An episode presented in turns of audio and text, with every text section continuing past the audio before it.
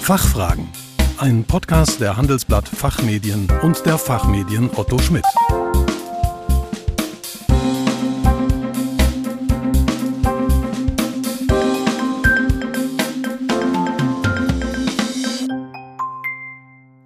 Herzlich willkommen bei den Fachfragen. Sie hören ausgewiesene Experten zu Brennpunktthemen aus Wirtschaft, Recht und Management. Mein Name ist Kerstin Pferdmenges. Unser Thema heute Diversität als Erfolgsfaktor.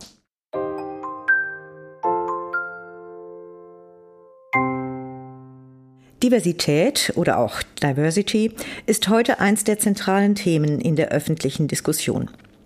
Viele Unternehmen fragen sich nun dabei, was genau unter Diversität zu verstehen ist und wie sie konkret damit umgehen sollen.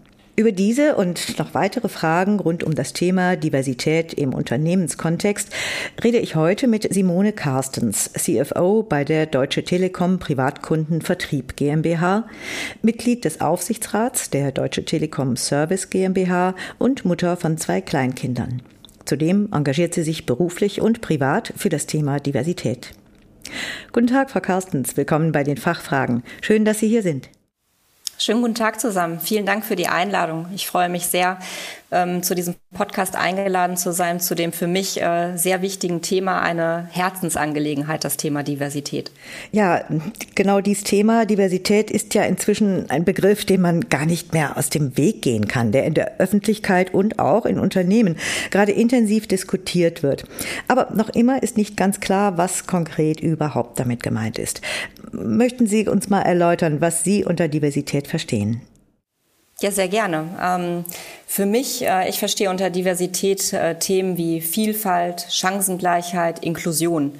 Also für mich führt Diversität dazu, dass alle Menschen einbezogen werden.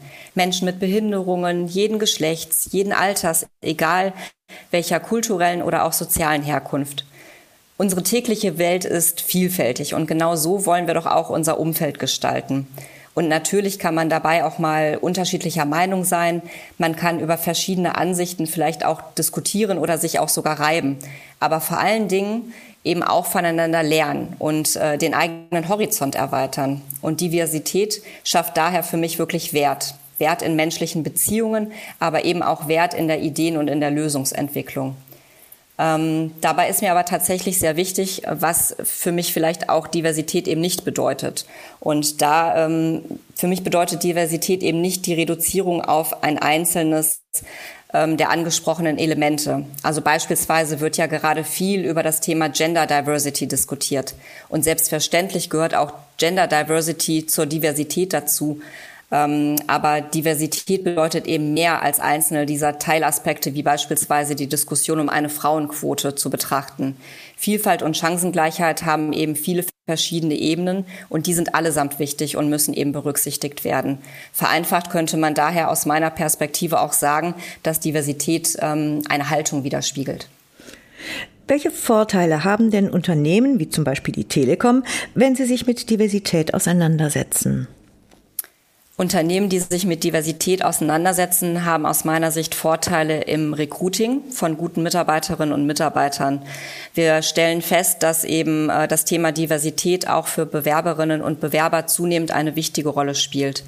Des Weiteren haben auch Unternehmen Vorteile in der Zusammenarbeit und auch in dem äh, daraus äh, entstehenden Ergebnis. Also wenn ich beispielsweise für die Lösung eines Problems fünf relativ gleiche Leute an einen Tisch setze, dann werden sie mir vermutlich eine Lösung präsentieren. Wenn ich aber fünf unterschiedliche Leute an einen Tisch bringe, also egal ob männlich oder weiblich, jung oder alt, erfahren oder weniger erfahren in dem Thema und auch egal welche Nationalität, Kultur oder soziale Herkunft, dann werde ich vermutlich nicht nur einen, sondern verschiedene Lösungsansätze präsentiert bekommen. Und das ist genau das, was ich unter Diversität und dem damit verbundenen Wert meine. Man tauscht sich aus, man lernt voneinander, man reibt sich. Das wird allerdings äh, nicht alleine dadurch passieren, indem ich unterschiedliche unterschiedliche Mitarbeiterinnen und Mitarbeiter im Unternehmen sitzen habe, sondern ich muss als Unternehmen diese natürlich auch sehr gezielt einsetzen. Und sehen Sie Diversität vielleicht sogar als wirtschaftlichen Erfolgsfaktor? Und wenn ja, warum? Ähm, ja, definitiv. Ich bin fest davon überzeugt, dass diverse Teams bessere Leistungen für ein Unternehmen bringen können, weil sie eben viel besser auch den Querschnitt unserer Gesellschaft und damit auch unserer Kunden abbilden. Mit über 50 Millionen Kunden in Deutschland können und wollen wir als Deutsche Telekom beispielsweise es uns gar nicht erlauben, irgendwen auszuschließen. Und ähm, im Wettbewerb um die besten Fachkräfte und Talente wirkt das Thema Diversität vielfältig für unser Unternehmen. Die Attraktivität als Arbeitgeber nach außen steigt, die Zufriedenheit und Loyalität steigen, was wiederum eben auch die Leistungsfähigkeit unserer Organisation erhöht. Und äh, diverse Teams bringen eben unterschiedliche Meinungen und Ansichten ein. Es wird viel diskutiert. Und diese unterschiedlichen Perspektiven werden sowohl für die Marktgegebenheiten, für die Kunden- und Mitarbeiterwünsche unterschiedlich berücksichtigt. Und so gesehen ist Diversität daher für mich ein Erfolgs- und auch ein Innovationsfaktor für Unternehmen. Verstehe. Gibt es denn Ihrer Ansicht nach auch Risiken bei der Auseinandersetzung mit Diversität? Aus meiner Sicht ist es ehrlich gesagt ein Risiko, ähm, wenn ähm, Unternehmen heute, insbesondere in Zeiten von Fachkräftemangel, ähm, noch meinen, dass sie auf einen großen Teil potenzieller Bewerberinnen und Bewerber verzichten können. Also dieses Risiko kommt dann zum Tragen, wenn Unternehmen beispielsweise behaupten, ja, wir sind auch divers, aber Diversität nicht wirklich umsetzen und auch nach außen leben dann äh, kann es aus meiner Sicht mittelfristig tatsächlich ähm, daraus ein Wettbewerbsnachteil entstehen, weil Diversität eben im Sinne der Vielfalt und Chancengleichheit zunehmend eben auch von Bewerberinnen und Bewerbern ähm, und auch von Beschäftigten gefordert wird. Und so verstanden stellt für mich eben Diversität wirklich einen Erfolgsfaktor dar, der sich aus meiner Sicht künftig auch auf den wirtschaftlichen Erfolg von Unternehmen auswirken kann. Jetzt fragen sich viele Zuhörer sicher, wie konkrete Maßnahmen zur Steigerung der Diversität aussehen könnten oder wie ich als Fach- oder Führungskraft Diversität in den Arbeitsalltag integrieren kann. Haben Sie hierzu Tipps für unsere Zuhörerinnen und Zuhörer? Aus meiner Sicht sollte zu Beginn, äh, sollten sich Fach- und Führungskräfte den gesellschaftlichen und eben auch diesen ähm, vorhin schon ähm, erläuterten wirtschaftlichen Nutzen von gelebter Diversität im Unternehmen erst einmal bewusst machen. Also hierbei stehen Fragen im Vordergrund wie beispielsweise, warum ist es wichtig, dieses Thema wirklich anzugehen und eben auch ernst zu nehmen? Und diese Diskussion sollte dann im Unternehmen auf einer zentralen Ebene weitergeführt bzw. gefördert werden aber von dort aus natürlich auch äh, von jeder einzelnen Fach- und Führungskraft sollte eben das Arbeitsumfeld auch regelmäßig auf behindernde Faktoren überprüft werden.